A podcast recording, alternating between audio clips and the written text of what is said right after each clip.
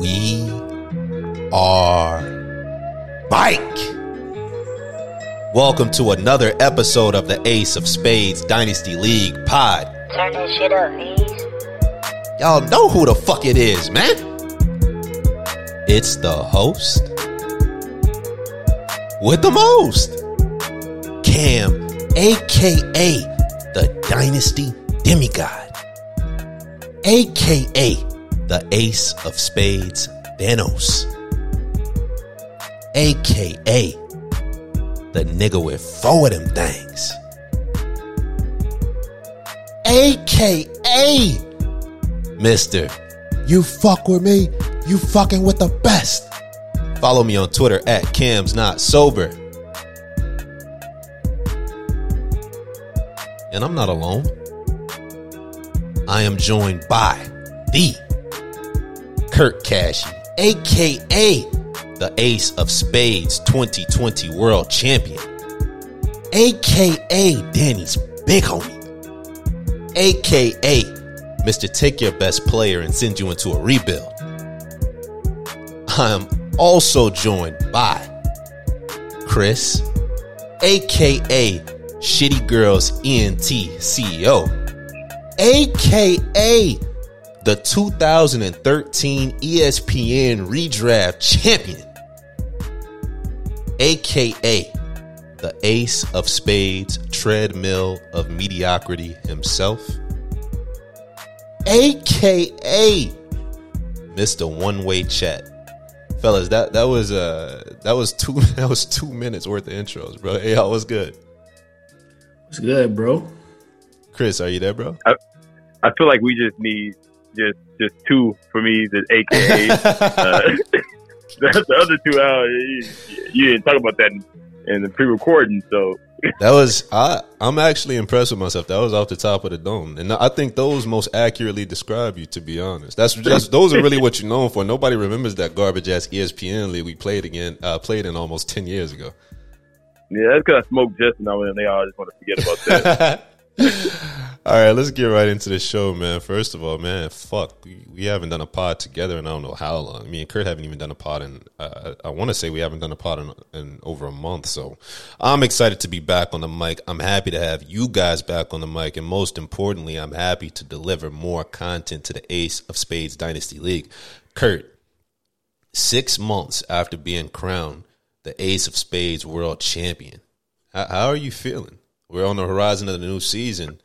Is the championship still feeling uh, new? Are you still on that championship high, or are you ready to get back into it and pursue that, you know, back to back?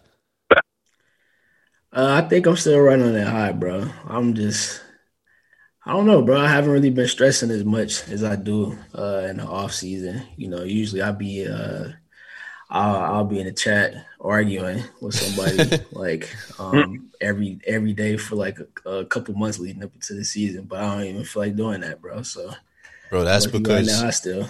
Yeah, bro, that's because you're you're fucking final now, bro. Like this is you're in final form. Like championships are forever. Now when motherf- like peasy head ass motherfuckers like Danny disrespect you, you just what was- what was that no chip, Danny? What what, what did you? I'm sorry, what was that? Uh, it's just it's it's diff- it's different now. It's gonna feel different. And Chris, what about you, man? I mean, we're a few months removed from the draft. How does it feel to have Trey Area? Hey, Kurt, play some of that shit from the Trey Area. How does it feel, bro, to have a good draft and be headed into the season, hopefully for a bounce back year? you know what is is it's hard because you want to be happy, but then it's like you got to keep grinding. And I'm trying to learn this whole Twitter monster out, so that's just tough trying to learn Twitter, see what's hiding and what's news and what's garbage. Trying to be like fake sharp Danny and get all this good info and try to post it in the chat and trick people and give me six first for a bad player. You know, it's working. Now, I'm- I'm actually glad you brought up Twitter, you know, real quick because I think it's it's a really good resource, especially for Dynasty. You just see a lot of information that you wouldn't normally see going through just traditional sources, uh, because you know Dynasty is about understanding the market, and a lot of people have different opinions. So, being on Twitter for a couple months now and really focusing primarily on fantasy, like has it helped at all, or you know, what do you think about being involved in, in fantasy Twitter for the first time this year?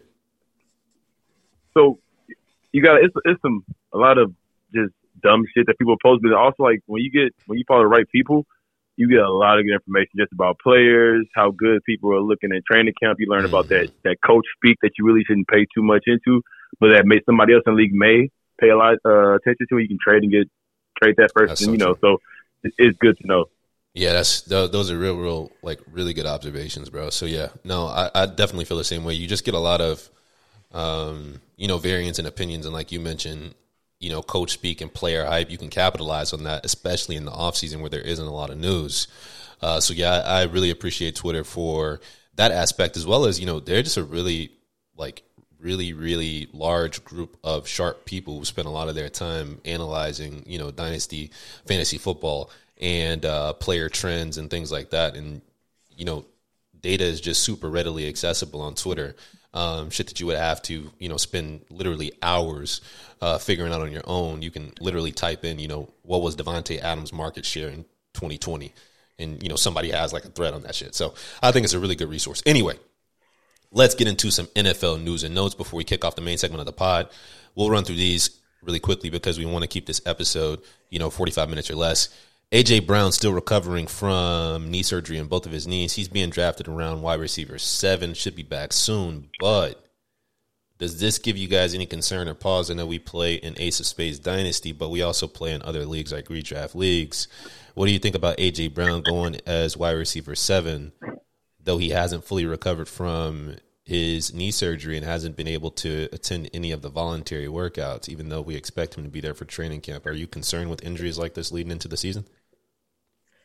Um, if it's a redraft league, I mean, a little bit, mm. but it wouldn't it wouldn't sway me. Um, it wouldn't like I wouldn't I wouldn't pass up on him. You know, just like uh, especially not like wide like wide receiver seven. I'm I'm taking that. Like, yeah, I'm taking that, bro. That's yeah. I, I think I'm with you. I think wide receiver seven, wide receiver eight. I, I think a top eight finish is um still within the, the the range of outcomes for AJ Brown, even with the addition of Julio. Chris, I'll let you take this one. Speaking of Julio Jones, we haven't been able to touch on him in the pod because we haven't you know recorded in quite some time. But Julio Jones to the Tennessee Titans. I know you were a long time Julio Jones owner and Ace of Spades.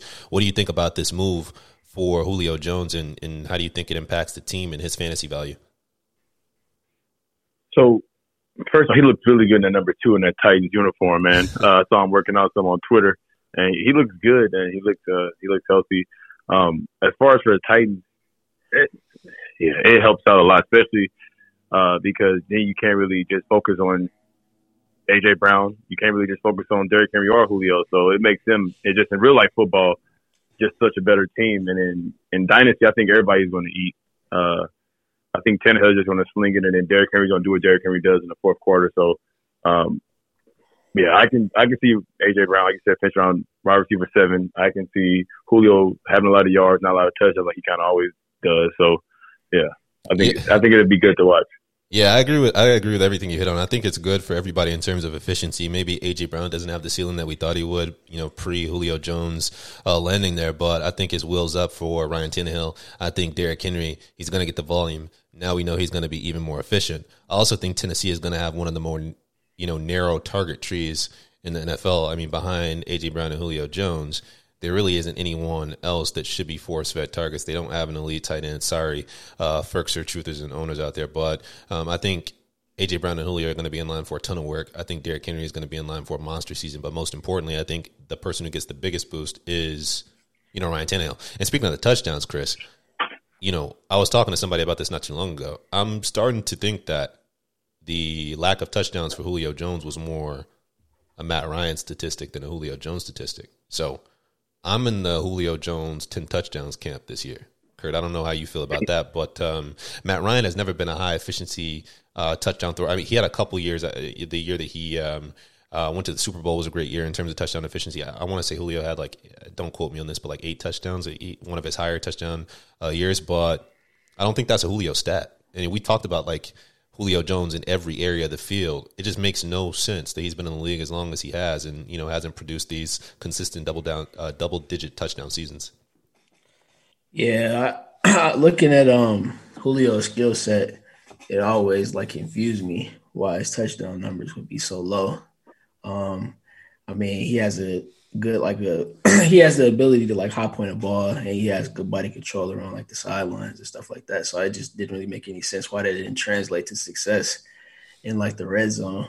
Um, but it would make sense if it was more um, on the shoulders of uh, Matt Ryan than it is on Julio. Yeah, um, I'm just starting to feel that way. So I'm actually interested to see. You know, this should be Julio's last, um, you know, borderline elite season just based on his age. So I'm interested to see what his touchdown production can look like. Next, Joe Mixon. Is he in line for a true bell cow role? You know, no Giovani Bernard. He's now a Tampa Bay Buccaneer. I don't know. Uh, I'll take this one. I, I've owned Mixon, you know, for for his his the entirety of his career. Um, one of the more frustrating dynasty assets to own because we know he has the skill set to be a top twelve or even a top eight running back, but he never seems to get the money time role on two and four minute drills. Now that Giovani Bernard, who's you know cannibalized that role for him over the past you know three four years, is gone. You know, people expect him to kind of shoehorn into that role as well, but I'm not really, I'm not really sure that he will. Um, you know, he did see an increase in in target volume uh, towards the back end of the last few games that he played. Um, you know, with with Joe Burrow before before they both went down with injury, but I'm kind of in the I got to see it to believe it for Mixon camp now when it comes to that role. But I do think he's still going to be a back in RB one this year. Let's move on down the list. Rashad Penny.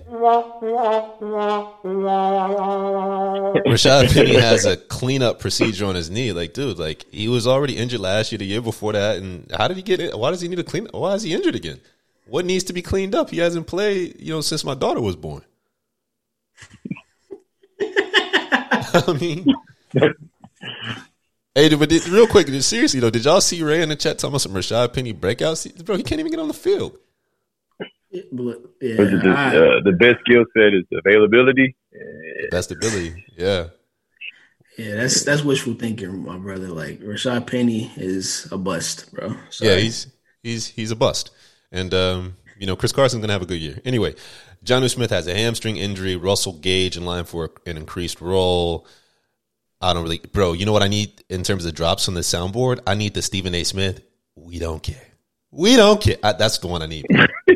That's I need that one for real, for real.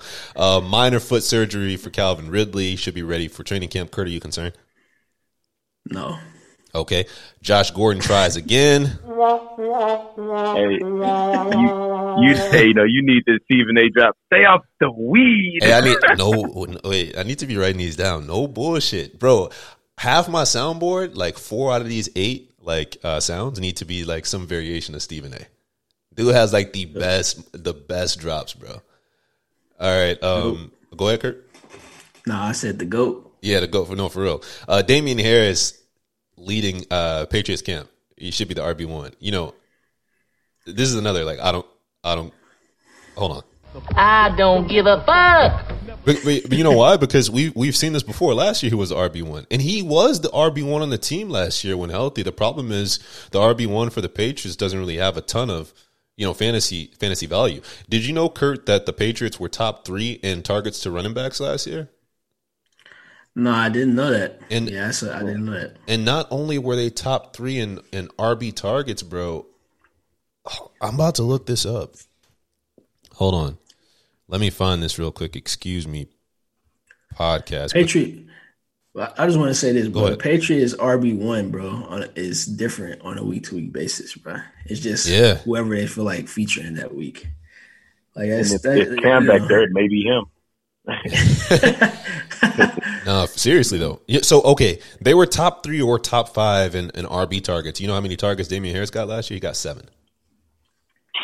Yeah, I, was, I would I would have guessed single digits, man, because I, what I've noticed is you know when he has been productive, bro, it's just it's through carries, it's not you know catches. One hundred percent. So it's like you know the RB one for the Patriots. I just don't really care. Zack Moss could be the lead back in Buffalo. I've been you know banging the drum on this for quite some time. Um, I don't think Devin Singletary is, is good. I don't think Zack Moss is very good, but I do think he's better than Devin Singletary. I think he's better between the tackles, a little more explosive, and they liked to utilize him in um, you know the high volume touch roles like at the goal line, and, and they give him some targets as well. Gabriel Davis, upside uncertain. News came out of camp that it's actually going to be uh, Easy Sanders, Emmanuel Sanders, is going to be the wide receiver two alongside Stefon Diggs, not Gabriel Davis. I've seen trades in Dynasty in leagues that I'm in where 2023 first round picks plus were sent for Gabriel Davis. I've seen trades not go through an ace of spades because GMs wouldn't throw in Gabriel Davis to get a deal done.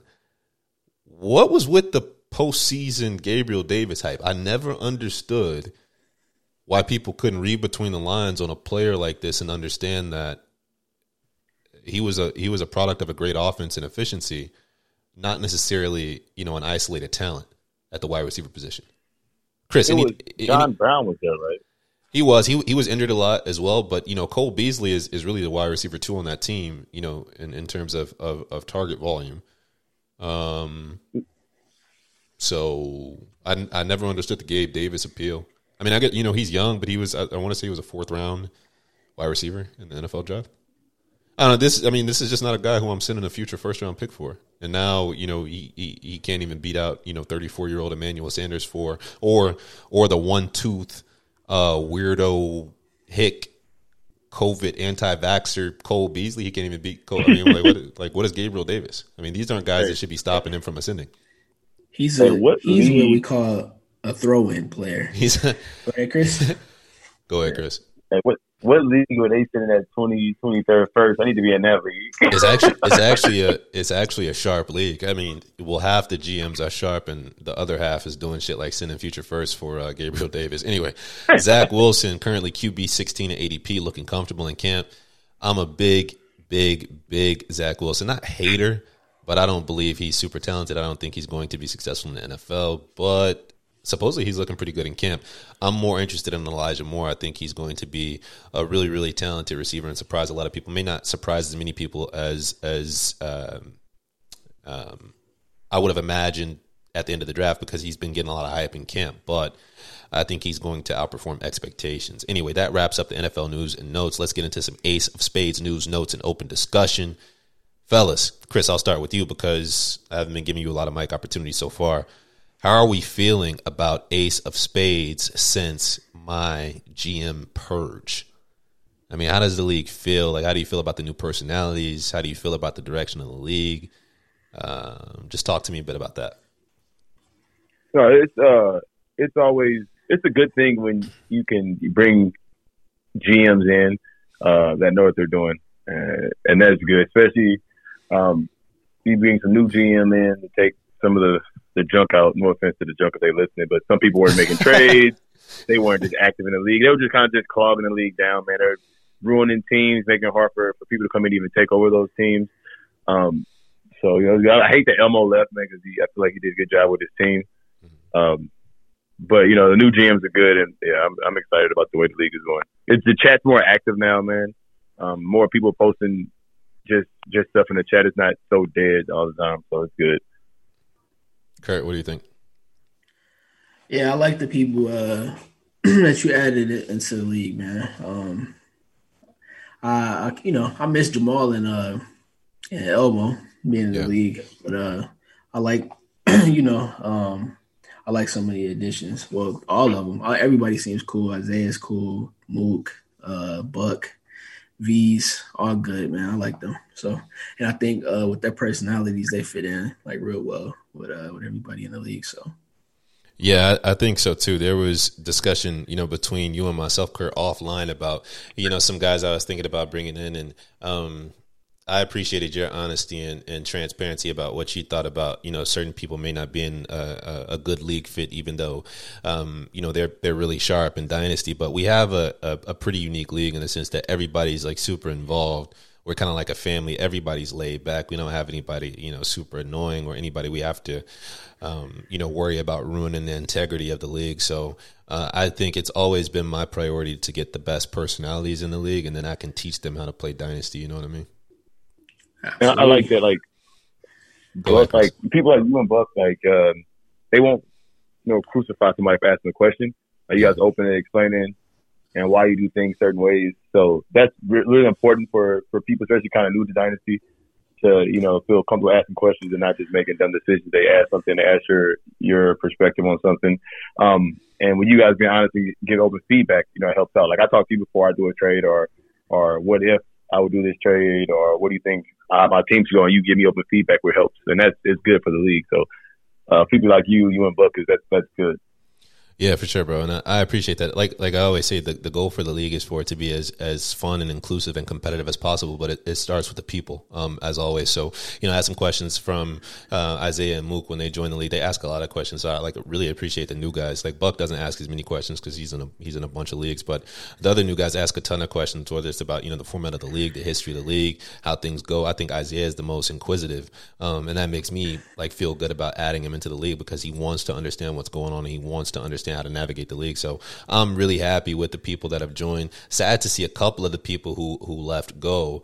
Um, but I think the league is moving in the right direction. Me and Kurt talk about all the time how last year, you know, was a huge, huge leap forward. Uh, you know, Kurt, last year was the Ace of Spades breakout year.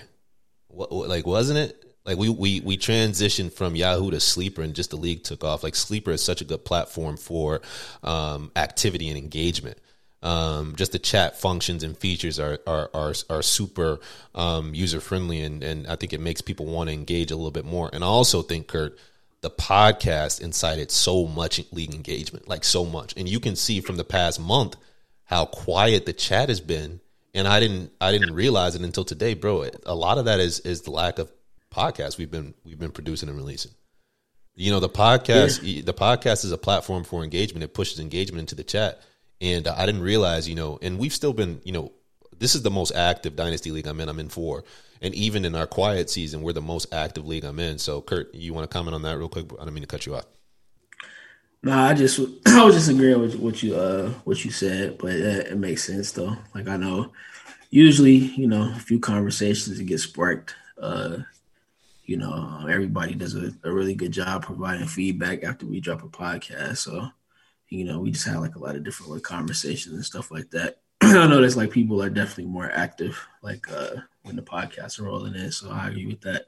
Most definitely. Real quick, because I forgot to do this at the top of the show, and we don't have too many more things to talk about, but I forgot to do the icebreaker. So I have a question for both of y'all. Chris, I'll start with you. Would you rather, Chris, would you rather go into a dynasty football season in Ace of Spades knowing that you were guaranteed to win the championship that season? Or would you rather go into that season with four players that are going in the first round of startup drafts? So essentially, some sort of combination of Christian McCaffrey, Josh Allen, Kyler Murray, and you know Justin Jefferson. Let's put him at the end of the first round. Would you rather have four first round startup caliber players on your dynasty team, but you couldn't guarantee you'd win a championship, or would you rather go into the 2021 season with a team that you knew was guaranteed to win? Which one? Uh, the team that I knew was guaranteed to win. I need that bottle. yeah, I don't have a bottle, so I feel like you know maybe y'all are like, oh, well, we we need a you know that team those four starters, but y'all got y'all got rings, so I need I need that bottle. Okay, fair enough. Kurt, same question. What do you what do you think? Hey, give me the win, bro. You know what I'm saying? I don't got time for one of these dudes to be falling off, bro. I, I win two championships, bro. I I don't gotta win shit for the rest of the, for the rest of the time I'm in the league, bro. Because I mean, it's only a handful, bro. A handful of people that win. You know, like you get them four players and you know, one of them turn out to fall off a cliff or some shit like that, bro. Like, nah, I'd rather just had a guarantee, had a guaranteed win. But I will say though, I, you know, just like I know it's like an icebreaker question, but the season would be more interesting if you take the four players, right? Because like, Definitely. it's kind of boring if you know you're gonna win. You know what I mean? Definitely. And I, you know, I'll take this question as well because we do want to move it along. And I think, uh, you know, I thought this through as I was trying to come up with the icebreaker question. And me being somebody who's won this league, you know, multiple times, I think a lot of people will be surprised by my answer. But Kurt, I'm I'm going to take the win as well. I mean, oh. I mean, give me, give me, give me, give me five of them motherfuckers. I mean, I, I already built, I already built a good team. I can build another good team, you know. And the thing, it's the thing about you know and I think I think Danny has switched his strategy as he's gotten more familiar with with Dynasty. But you know, all this you know churning older productive players for younger flashy players that you know have a lot of popularity and dynasty value you know, the championship is forever, bro. Like there is no, there's only one champion in 2020. Like that's Kurt. There's only going to be one champion in 2021. And there have been people that are, this is our 10 year anniversary in Ace of Spades. There are people who have been in this league. Now, sorry, Chris, since the beginning of Ace of Spades and don't have any championship. Like that championship is that's that's it. That's what you play in the league for 10 years to to do to to get one.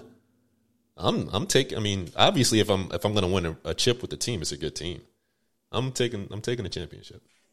Any final thoughts yeah, on icebreaker? If I take that chip, you win. You can tell me shit. I'm Diddy bopping all over this. I'm uh, drinking my bottle at Walmart. yeah, you get you ghetto, bro. Hey, hey, you just you, you you made me think of something, bro, when you said this. And I'm about to take this whole shit like way left, bro. So just hey, bear with me for a little bit though. I'm listening. It's a dude who I saw on Twitter who criticized Amari Cooper for never having like a high end wide receiver one finish, right? Right. And he was uh he was on t- he was also on Twitter today talking or like maybe a couple days ago saying that he didn't care if Terry McLaurin finished wide receiver nine or wide receiver 14 because the point differential between those two positions. Oh, that's Kamara. That's small. That's Bloody Sunday, right? Yeah, so so so Cooper is trash because he never had a high end wide receiver one finish, but this dude, you don't care. He, he finishes nine or fourteen. Like, see, that's that's that that's that dynasty Twitter hype like type stuff. That's, that's the right that, there, that's bro. the that's the dynasty Twitter create your own narrative, hey, bro. The fact that you brought up that tweet and I know who it is, and Buck is going to laugh his ass off when he listens to this podcast. but yeah. uh yeah, no, that's that's that's dynasty Twitter. Create your own narrative. You know, Kurt, I can pull any stat, any metric, any number, and I can create any narrative for any player that I want. I can, I can, I can, I can explain to you right now why I think Ryan Tannehill has been better than Patrick Mahomes over the last two seasons.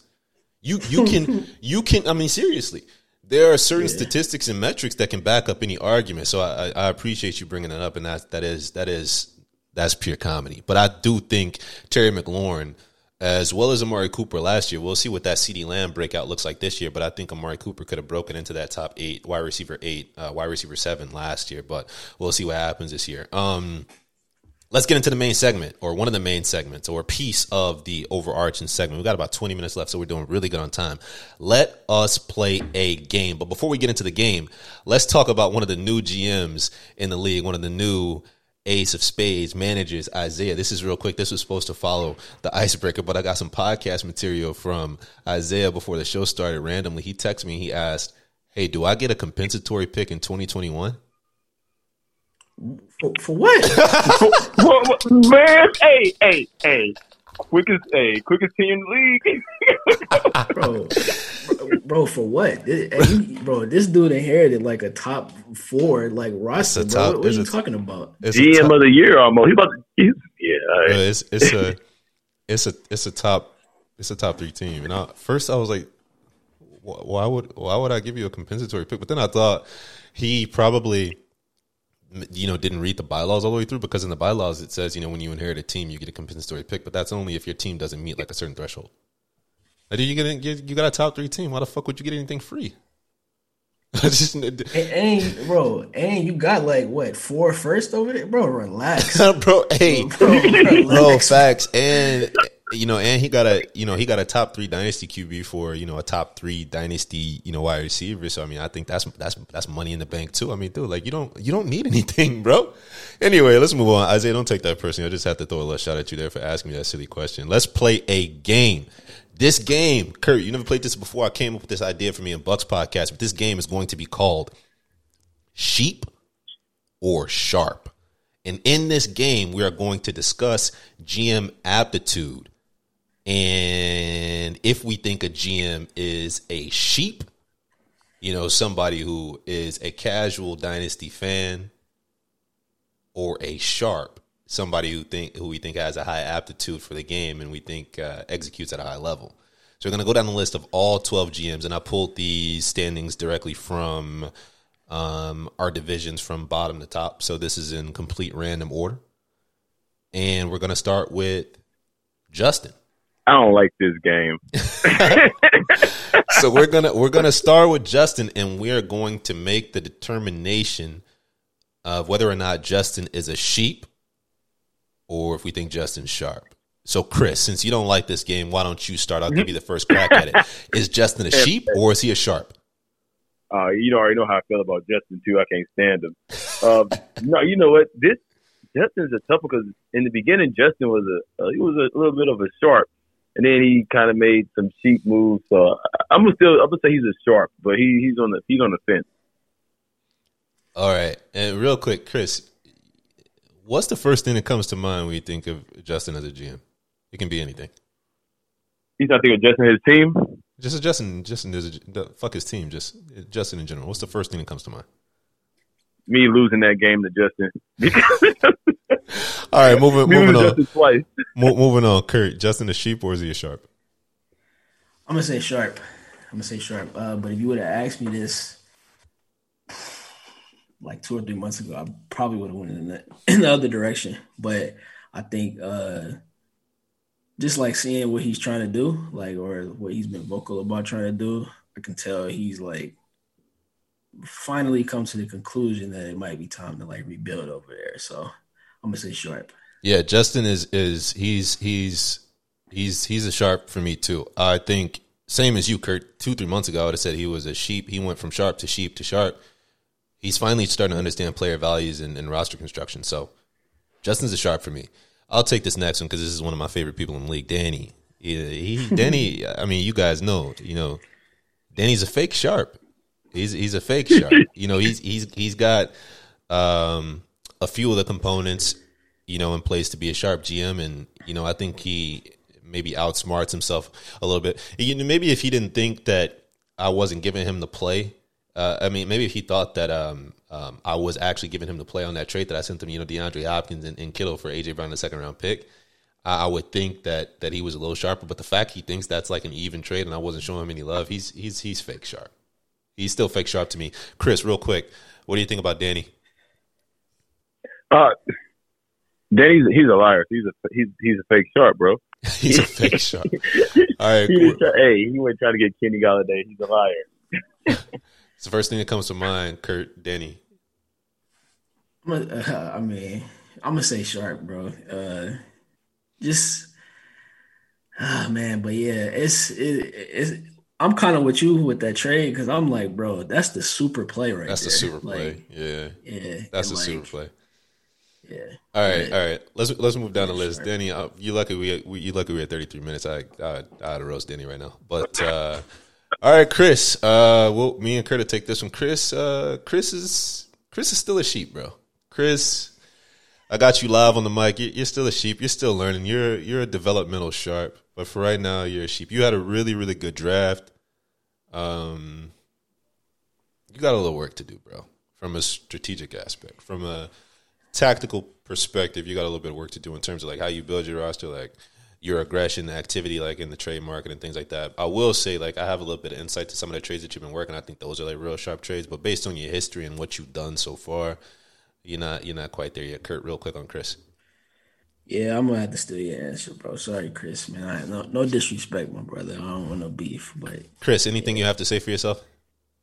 Neither one of y'all getting Christmas gifts this year. uh, but no, no, hundred percent. Uh, no, hundred percent uh, just learning dynasty. So you know, and also I learned to be aggressive. But then also, I'm too nice to some of these dudes, man. Sometimes you got you got to be cutthroat, and instead of working out a deal that's best for everybody, just make sure you take care of your team first. So you're 100 percent right, though. Yeah. All right. Let's let's move on to Mook. I, I think you know it's, it's kind of early to tell on, on these new guys, but you know, I think I think Mook's made some sharp moves. He he came into this league and inherited a team with zero draft picks, and he has like you know, 10 draft picks in the first couple of rounds of the next two seasons. So I think he's executed like very, very well. Um, either one of you have any thoughts on Mook before we move down to Isaiah? Uh, too soon to say. No, I think but sharp, I guess, if I had to go one direction. Chris, anything? Any comments? Yeah, it, it's yeah, it's early, man. So, uh, but I'm excited to see because, uh, like I said, I know we know Mook. I'm excited to see if he is a, a sheep or a sharp. Yeah, I agree. I agree. Yeah, um, Isaiah is kind of same thing, inconclusive. Um, you know he's he's been active on waivers, like finding deep dart throws and dynasty and things like that. So I know he understands what he's doing. I know he understands like where to find information that he doesn't have. And like Chris, I've had some insights into some of the trades that he's starting to work. So I, I think he's going to be a sharp, but but for right now, it's it's too hard to tell, uh, too early to tell. Uh, let's go down the rest of this list because we do have a few more things, and we got up to thirty five minutes out of nowhere. Uh, Kurt, uh, Chris, thoughts on Kurt Sheep Sharp? Uh, uh, Kurt, Kurt Sharp. He's sharp. Yeah, I don't think we. Uh, Yeah, we don't have to waste too yeah, much time on Kurt. He, he's sharp. Uh, Buck. Uh, Buck. Buck, Buck- This nigga, this nigga Buck came into my league and he ain't did shit, bro. Like what? Who's a? Uh, he's like Kurt. You remember Ben Simmons at LSU? Yeah. That's Buck. Everybody talked about this motherfucker next LeBron James. Nigga came into the league. Yeah, let me Buck. What do you like? What do you? What do you do? What do you even like? What are you? Who are you? Like, do something, man. Make a trade. You, you, you 100 percent right. I was expecting Buck to come in and blow the league up. Buck hasn't done. Hey, hey, Kurt. You oh, know, Oh, man, Buck, Buck trying to be a head buster, bro. Ain't nobody paying paying all that. Send me Hey. for cheap. Bro. Damn it. Hey, hey, Kurt, you know what's so funny, and I, I love Buck, dude. I, we we we became homies like out of nowhere. He's like one of my favorite people in the league already. So he gonna listen to this, and he gonna be like, "Motherfuckers, just keep disrespecting Buck." He called it. He talk, he talk about himself in third person, bro. He be having me weak. He be like, "Nobody respects Buck," but uh. Yeah, Buck. For right now, Buck is a sheep. I mean, what did he do? I mean, I don't, I don't care that you, you know, write for a fantasy set. I don't care you in a bunch of leagues with all these good teams. I mean, you ain't did shit in here. So for right now, Buck is a sheep. Like, do something, man. BT, Kurt, go. What is BT? Sheep or sharp? Trash. No, I'm just playing. Wait, wait, BT. Wait, wait. I, ha- BT, BT.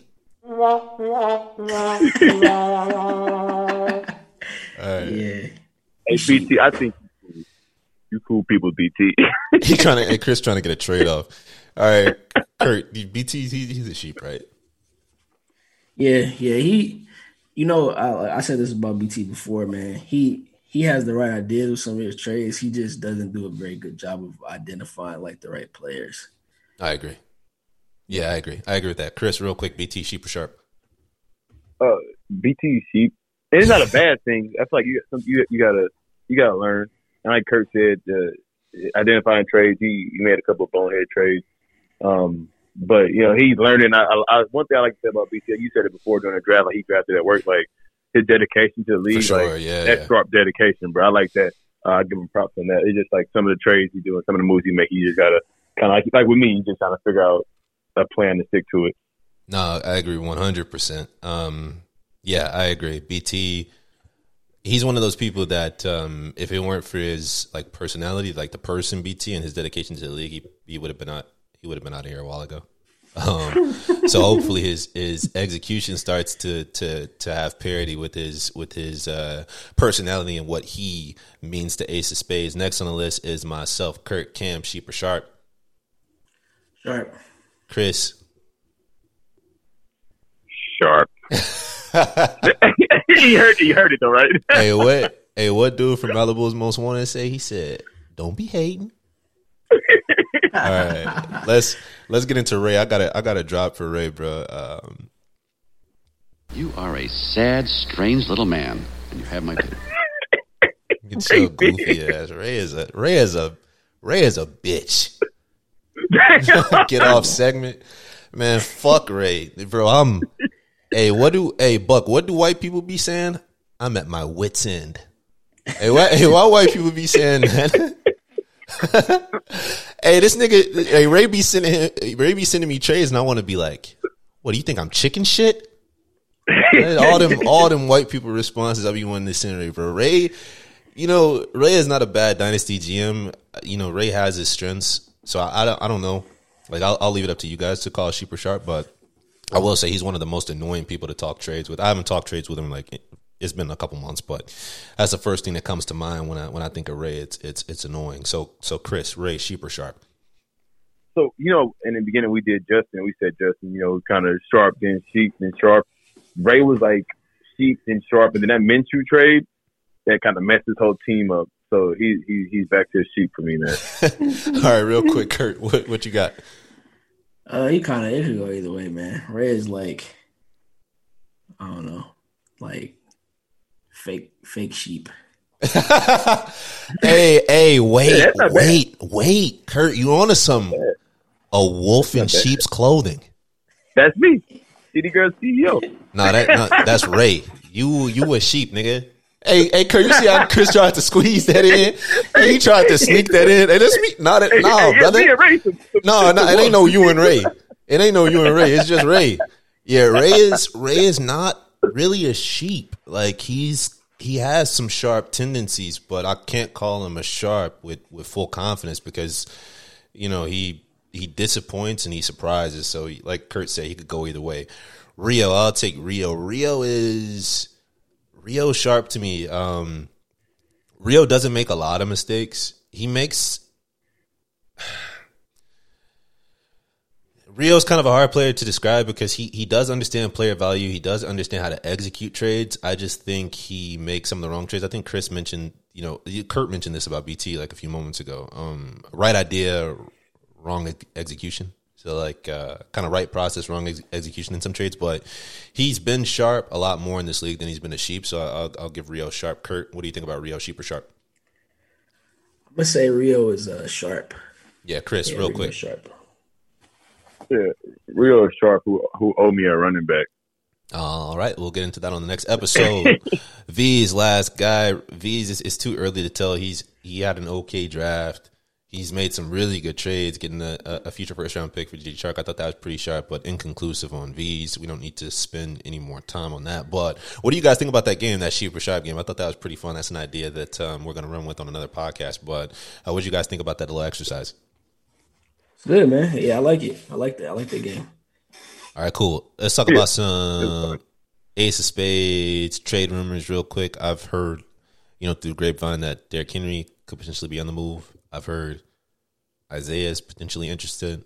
Uh, I won't disclose the trade on the podcast, but I thought Justin got a pretty good offer that he apparently declined from Isaiah. So we'll see. We might get some breaking news over the weekend that Derrick Henry is is is finally being moved. Uh, another trade rumor that I've heard in Ace of Spades is that Russell Wilson could potentially be on the move for you know a couple owners. I won't expose uh, those trade partners on the podcast, but keep an eye out for that. Knowing BT, he'll probably get cold feet and back out, but it's just what I heard. And real quick, actually, you know, Derrick Henry. We talked about Derrick Henry pre-show, and let's let's take this into a quick segment before we wrap up the pod. We still got a couple minutes left. Wait, let me let me let me let me ask a quick question real quick. Go, uh, yeah, go ahead. It's a it's a yeah it's, it's a it's a trade thing. Do you got do anybody else get mad if you're like discussing a trade with somebody and then like while you're trading they just put that person on the block? That pisses That me off. Does that make me anybody else mad? Yeah, that Okay, that's pisses me off. Especially, espe- and Kurt's shaking his head, yes, as well. Especially when we're in the middle of the trade conversation and like Yeah. we haven't, you know, turned each other off to the point to where we're not talking anymore. But we're in the middle of a trade discussion. You put the player that I'm looking for on the block. I'm, I'm probably just gonna back out of the trade. So Yeah, I, I don't blame you for that. I don't like that shit either. Like, Yeah. Yeah, I don't I don't like that at all. So yeah, thanks for bringing it up, Chris. But speaking of Derrick Henry, he's going into his age twenty eight season.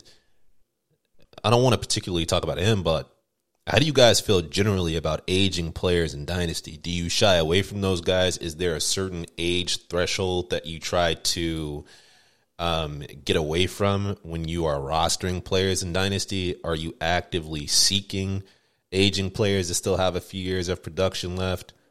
What do you guys think about players that get older? Because I think the consensus trend across the dynasty space, the dynasty market is, you know, once a player, you know, gets past, you know, 27, 28, like, oh, he's dust. Like, I, I want to buy him for cheap. But, you know, a lot of times these players produce well into their late 20s, early 30s, um, depending on the position. So, what do you guys think as a general rule of thumb? Like, how do you guys evaluate age on your on your dynasty roster? it to me, it, really depends on the player. You know what I mean? And it's it's it's um it's about the skill set in my in my eyes. You know what I mean? Like, uh, for example, if you look at like a wide receiver, like mm, like Tyreek Hill, right? Like, I'm once he reaches a certain age, I'm gonna be cool on Tyreek Hill. He hasn't reached that age yet, but like once he gets to once he gets to a certain point, like I'll be good. You know what I mean? But a player that plays like you know DeAndre Hopkins, I might be more willing to to buy into him as he is older because I feel like his game is going to age like you know well because of the way that he plays. You know what I'm saying? So it really just depends on like the player, and you just have to look at like, and also it depends on your team build too. Because if I'm in a mm-hmm. win now mode, I only really only like if I feel like I got a chance to win, I go get Derrick Henry right now because I feel like you know I only really need you to like to do something. You know, this year I don't really care what you do like going forward. So. I, I agree with that, and I think just to add context to your original point, what you mean by you know the the comparison or the contrast that you used, or the the the dichotomy you described between uh, DeAndre Hopkins and Tyreek Hill is you know players that have a high dependence on physical traits and athleticism. You expect them to decline a bit faster than somebody like DeAndre Hopkins, who's more of a technician and can probably you know sustain his type of play longer. Uh, right. Okay. Yeah. No, I, I, agree with that too. I also agree with the team build piece. Chris, what do you think? And I'll give my thoughts before we move on. Yeah. No, he uh, Kurt was right. Um, 100% like team build. Also, I know you just you want to get if you have a, like a, a Derrick Henry, you you want to get rid of him before it's too late. So yeah. like if you do if you like if you have him and you're not in win now mode, like you you want to trade him before he hits that clip and you get nothing for him. So if you trade him for a, a player, a running back in a in a first, and you could have got a one running back first and a second, like that's fine because if he you hold on until he hits that clip, you're not gonna get none of that. So it's one of those things like it's, it's good to get rid of that person before he hits that cliff. Yeah, no, I, I agree with that point as well, Chris. Especially if you're you know using Justin as a reference point, especially if you're a team that's going into a rebuild and you have a depreciating asset like Derrick Henry, who we know for a fact isn't going to gain value. You want to sell that player and buy you know age, career length, points, however you describe it. Me, I'm becoming like team old guy in Dynasty. And maybe this is because I usually don't have any rebuilds and I'm always a couple pieces away on majority of my teams. Um, I like going out to buy older players, especially guys like, you know, DeAndre Hopkins and Keenan Allen, because dynasty circles, most dynasty circles are so obsessed with age and they're so um, obsessed with like the new hotness. They sell those players for really cheap. And this is, you know, Kirk going back to the trade that I made with Danny, the DeAndre Hopkins for AJ Brown, or the DeAndre Hopkins Kittle for AJ Brown in a second. Like, I mean, we value high end seasons above all. So you have a player like DeAndre Hopkins who could put up, you know, potentially two more top five seasons at that at the wide receiver position. I mean, that's there aren't too many assets in the dynasty community that are, that are more valuable than that. Like a top five finish at any position. You know what I mean? And and I do. And, and and people are selling players like that for like future first round picks. So if, if I'm a contender or a couple pieces away, even if I'm a couple years away, and somebody's asking me for a 2022 first round pick for DeAndre Hopkins, uh, or if they're asking, yeah, me for that pick for DeAndre Hopkins, I'm going to get that player. I mean, players like Keenan Allen, players like uh, DeAndre Hopkins, player like players like Michael Thomas, like those guys are technicians. They're going to produce at a very high level, at a top 12 level for the next few seasons. I mean Older the berry, the sweeter the juice. it's the blacker the berry, the sweeter the juice. Yeah, well, yeah. She blacking in the motherfucker too. Kurt, they blacking in the motherfucker too? yeah, I, I, you know what I think about, bro? Like, think about um all of the hype that like DJ Moore got like a like a few years ago, right? Mm-hmm. And like somebody sent somebody like Nuk for a DJ Moore package. Like, you know what I'm saying? It's like, bro, like uh DJ Moore is not gonna win you a fantasy championship, bro. No, no. Honestly, I'm gonna be like, I'm gonna be real. If you like a a, a low end like wide like if you like wide receiver twelve, that's not gonna win you no chip, bro. It's not a difference maker. Agreed. Yeah. And if somebody gives you like, I mean, like, bro, look at a fucking Amari Cooper. That's my guy, bro. But he's not gonna win, like, win you a chip if if all he's doing is like you know, back end wide receiver one, high end wide receiver two, like um finishes every year. I mean, unless he like blows up week 16, he's not gonna do it for you. You need somebody who's like on the high end. So like, yeah, like if I could get somebody who's a little older, but like Nuk, where he's gonna be a wide receiver four or five, like yeah, I take that over some dude that's like, you know, gonna be wide receiver twelve for the next uh, four or five years. Like, who cares, bro? One hundred percent. I mean, you want to buy top eight wide receivers, and you want to buy top five running backs. You know, a top 24 running back don't do shit for me. A top 18 wide receiver doesn't do shit for me. Like you said, a, a borderline, a fringe wide receiver one. But to your point, you know, uh, DJ Moore hasn't even been a fringe wide receiver one. So just think back to a year ago around this time, Kurt. You remember the hype around DJ Moore, and we're about to wrap this podcast up, was, you know, that you should be taking DJ Moore in Dynasty over DeAndre Hopkins. Now imagine you did that a season ago DeAndre Hopkins goes out and puts up a top eight finish at the wide receiver position. I believe it was top five again in DJ Moore's wide receiver 23. So, yeah. including last year, you're looking at potentially three straight seasons from that point where people were telling you to take DJ Moore over DeAndre Hopkins. You're looking at three straight seasons of DeAndre Hopkins more than likely finishing in the top eight if he remains healthy, and DJ Moore more than likely not finishing in the top eight if he's healthy. So, which was the the right process play a year ago, Kurt? Was it to take DeAndre Hopkins ahead of D- DJ Moore, or vice versa? I would take Hopkins, man. It was it was it was easily Hopkins, right? Yeah, I mean, because for me, bro, like you know, and I think we might have talked about this on the podcast before, but if you ask me, would I rather have five years of borderline wide receiver one, wide receiver two, or like two years of like wide receiver top, like you know, top five wide receiver, I'm gonna take the two years of the top five because that's gonna give me a better chance to win than somebody who's like, you know, like uh, looks cute on your roster, but they don't really move the needle for you. You know what I mean? One one hundred and fifty percent. I agree one hundred percent. All right, Chris. Any final thoughts on age and dynasty and how you evaluate it? No, one thing though I saw on uh on Twitter, which is it's kind of like this. It's not like just right now how like Justin Jefferson's value is like at the peak, and it probably won't get any higher than this. Like it's a feeling like if you had just would you like trade for just like a lot of stuff, or would you guys keep them? Like if you were to be building. No, like so. I'll say this, and we'll really wrap up the podcast. We're creeping up on an hour and fifty-two minutes. So I think that's a really good question about Justin Jefferson, and I think you know I've learned so much about dynasty over the past two years, and like I feel like I have um, like a really refined process when it comes to this stuff, and like evaluating players and player values. That's how I've been able to like churn out like so many rosters year over year. Players usually break out at level and I learned this from somebody like really sharp, somebody that I admire a lot in the fantasy space. But players generally break out at level. So if we see a player like DJ Moore break out and he's a mid level wide receiver too, that's more than likely where he's going to land season over season on average. Same thing with Amari Cooper. He broke out at that level, borderline wide receiver one. He's been a fringe wide receiver one, wide receiver two. Generally speaking, he's going to maintain that level of play a rookie receiver like Justin Jefferson breaking out into a top seven finish, that's a player I'm probably not trading.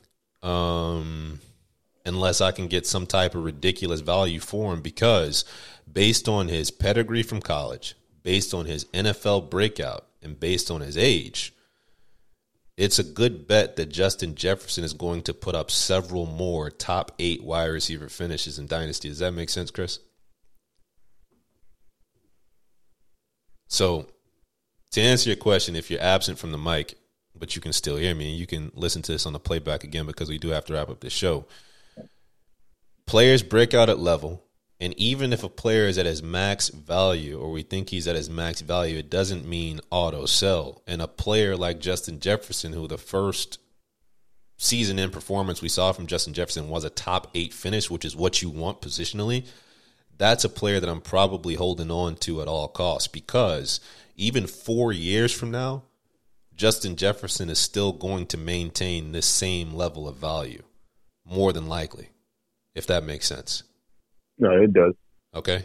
Kurt, any thoughts on that? Uh, I agree with that. I mean, that's a that's a good that's an interesting uh, tidbit though that you threw out there about players breaking out at level. I'm, I got to keep that in mind. Yeah, that's um, yeah, exactly Yeah, if you're not following Peter Howard on Twitter, follow him at PA Howdy. He has a podcast as well. I'll plug that on the next episode. But um, there's a lot of data to substantiate that claim, a lot of data to back that. So when you're looking and evaluating the market of players and you see when a player does finally have that breakout season, more than likely they're going to stay on par with that in terms of production year over year. And that, that, that doesn't mean that a player like Amari Cooper won't ever have a top eight, top seven finish. That doesn't mean that. It just means that over the course of his career – in terms of a general threshold of that player's performance, they're going to land somewhere around where they broke out. All right. That's just, eh, we can dig into that on a later podcast, but I thought that was really interesting as well as I dug into the numbers and, and, and listened to, to, to Peter talk about that. Anyway, that's the show, man. Fellas, thank you so much for joining back on the show. It was so good to be back live with the crew. And we'll do this again sometime soon. Um, as always, guys, thanks for listening. We'll invite you guys to send more podcast ideas to the show over the next couple weeks because we are going to start kicking these back up. Uh, Kurt and I are going to get back on the podcast schedule. We got training camp uh, at the end of the month, so we'll have a ton of shit to talk about. So, Kurt, maybe we can get together over the next couple weeks and do some podcast planning um, and talk about what we're going to re- release over the next few weeks. And I'm also going to do some projection episodes to uh, to fill the gap in between now and training camp. So everybody who listens to the pod, which should be all 12 of us, Send me two players from your roster that you would like me to do projections for. And I will bake those out and release them on a projections podcast using, you know, a baseline projection formula that I have that I got from like some real sharp people. So uh, pick two players from your roster. Doesn't matter which two players they are. And I will do my projections for those players and tell you how I think they're going to finish or what numbers I think are going to be close to where those players finish after the 2021 season. I'm rambling, man. Drop the outro. Holla at you boys later. And remember, it's up there and it's still stuck there. Peace.